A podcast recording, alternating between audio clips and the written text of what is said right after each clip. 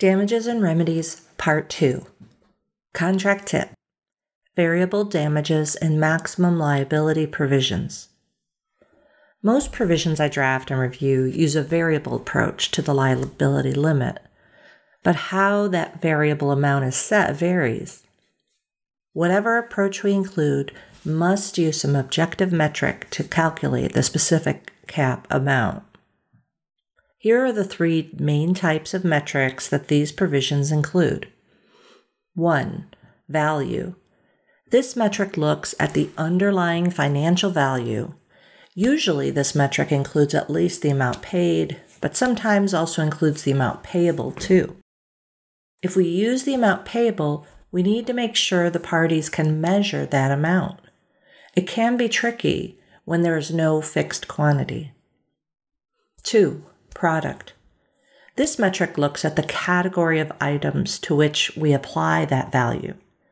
It can range from an individual product to a category of products to all products. Although often overlooked, this metric is critical in contracts covering multiple goods and services. 3. Applicable document. This metric looks at the documents used to identify the value in product. It may be a single purchase order, purchase orders over time, the entire agreement, or all agreements between the parties. Contract tip How not to label limit of liability provisions. I have a bad habit of referencing liability limits as the consequential damages waiver and the direct damages cap. I am not alone, but I am stepping up to say that we need to stop.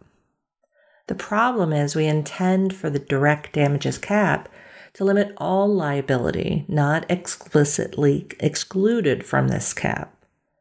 So, why do we keep labeling the cap with just one type of liability? Remember, there are three big buckets of liability associated with a contract one, direct damages, two, indirect and consequential damages, and three, other liability that isn't a damage. This last category includes indemnification and some warranty claims. You may think, we only need it to cap direct damages. We already waived all consequential damages. Let's look at that. Usually there are exceptions to that waiver. Should you cap the excluded indirect damages? What about the other non damage liability? If you aren't specific about it, a court, jury, or arbitrator may read it different, differently than you intended. Limits of liability are one of the most important provisions and a key concept in many contract disputes. Join me in trying to break this bad habit. Stop calling it a direct damages cap. Contract tip Proper placement of limit of liability provisions did you know that where and how your limit of liability provision appears in a contract can make it unenforceable? Here are two ways that happens. One, it's not conspicuous. Limits of liability must be conspicuous, which means easily visible to the reader. Some use all caps, but you don't have to. Just don't bury it. Don't stick it in the one paragraph boilerplate provision between severability and waiver. Don't drop it casually as the last few sentences of a long audit clause. Give it a top level in your numbering scheme. So, section 7, not section 7A2I. Then make sure you label it as the limit of liability. Don't label it as risk adjustments or another confusing heading. Two, it's in the same section as another unenforceable provision. Your limit of liability may be thrown out if it's in the same section as an unenforceable provision. Some courts delete unenforceable provisions and enforce the rest of the contract.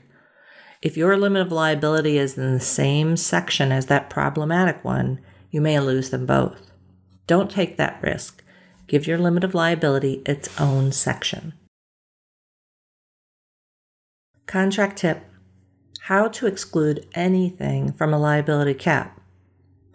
There's a nuanced drafting technique that many overlook and can result in inadvertently excluding some damages from the liability cap.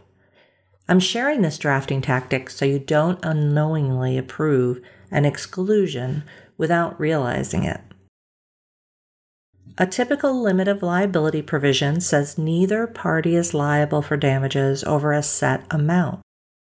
Many provisions exclude indemnification and breach of confidentiality obligations from the cap. And most lawyers are okay with those exclusions.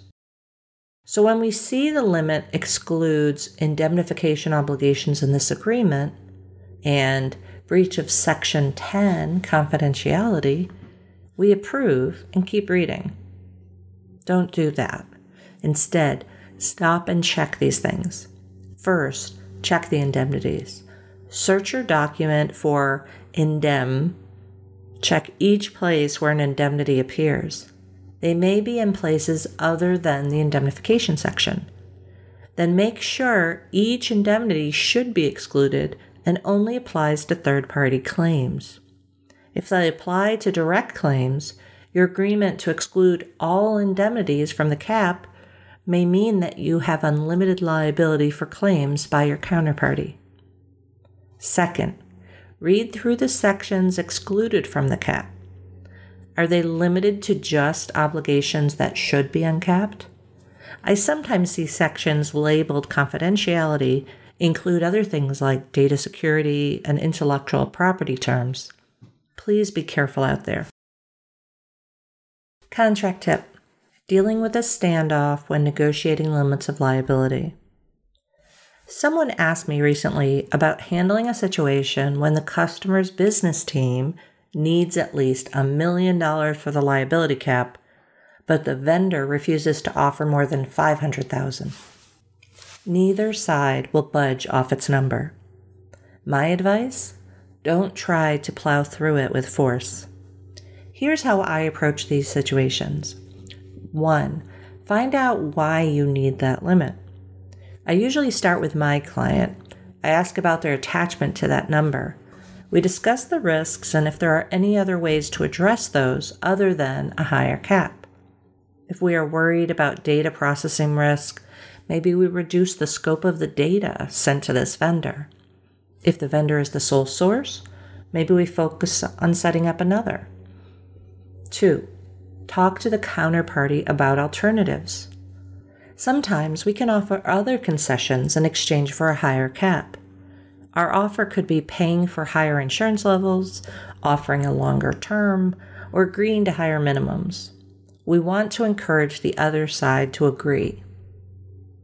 3. Fish or cut bait. This is a phrase I grew up with that means do it or don't, but decide and don't linger too long. If there's no workaround, decide whether it is time to walk away and move to plan B. Maybe this is just not a deal on which we can reach terms. Contract tip Customers' arguments for limiting their liability.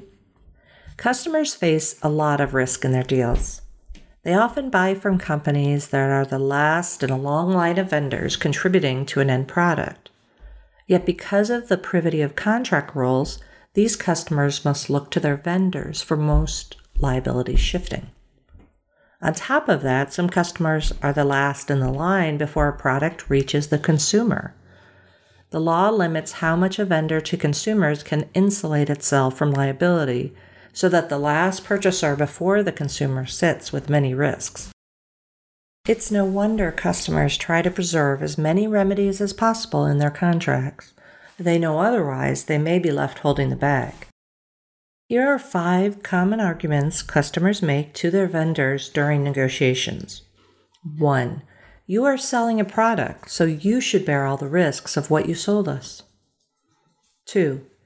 We should not be liable for problems with what you provide. 3. We accept liability from our customers when we sell. We can't also take on your liability when we purchase from you. 4. We are paying you in part to stand behind your product and take risks. 5. you, as the seller, are in a better position to mitigate and manage risks. Contract tip Vendors' arguments for limiting their liability. Vendors have a demanding lot. They sell their product for a competitive market price. They need to keep costs low to make a profit. After all, that's why they're in business. But they face potential liability at every turn. Typical sellers want to limit their liability in their contracts as much as possible to preserve their profit margins and stay in business. Here are five common arguments sellers make during negotiations. 1. I'm not getting paid enough to take on all the risk for this deal. 2. My profit margin is not enough to justify this kind of exposure. 3. I have risk with my suppliers. I can't take on my customers' risk too. 4. High limits in the contract will encourage my customer to sue me if anything goes wrong. 5. Business is risky. The customer has to take on some risks in the deal.